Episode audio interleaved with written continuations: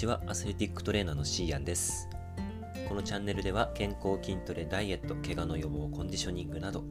僕が普段仕事として携わっている分野を主に配信しております。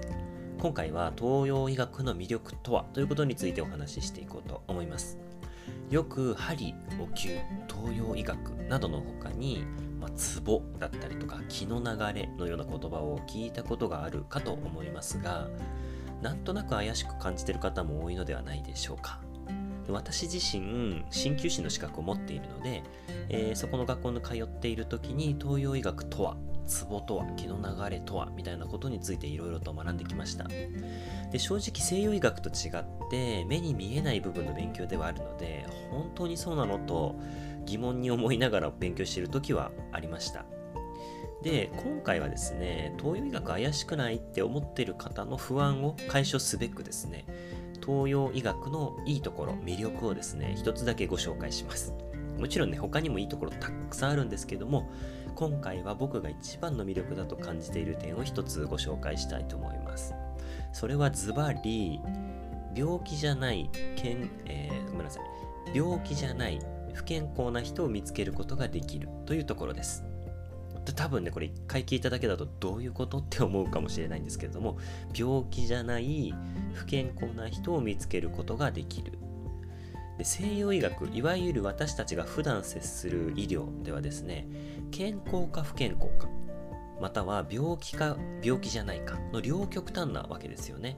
例えば血液検査だったりとか各種体の検査を行って何も異常がなければ健康何かが引っかかると不健康だったり病気という扱いになってしまいます。ただそのような各種検査に引っかからなくても限りなく病気に近い人っていますよね。例えば肺に何も異常はないけどタバコを毎日吸っている人とか今は大丈夫でも半年後がんになる肺がんになる可能性だってあるわけですよね。それって何か検査をしてあなたそろそろがんになりますよなんてわからないわけですよねだからその人が癌になるまでその人は健康という扱いになるわけです。で今回はやっぱギリギリ検査に引っかからなかったけどあと少し、えー、悪いとアウトだよみたいな人ってたくさんいますよね。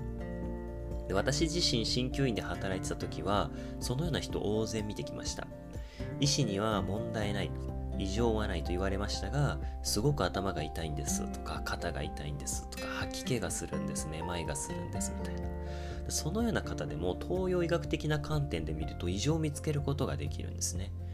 東洋医学では脈を見たりとか舌、まあ、いわゆるベロを見たりとかお腹の状態腹部を見たりとかしてその人の状態を評価します。そこで数値上の異常はないかもしれないけど体に現れている異常を見つけることができるんですね。そこに対してアプローチできるのが針だったりお灸だったりするわけですよ。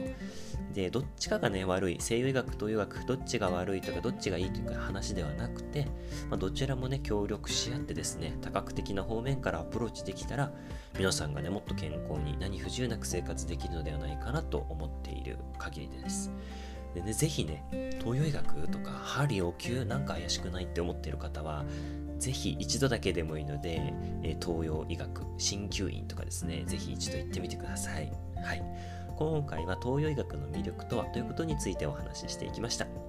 最後までお聴きいただきありがとうございます。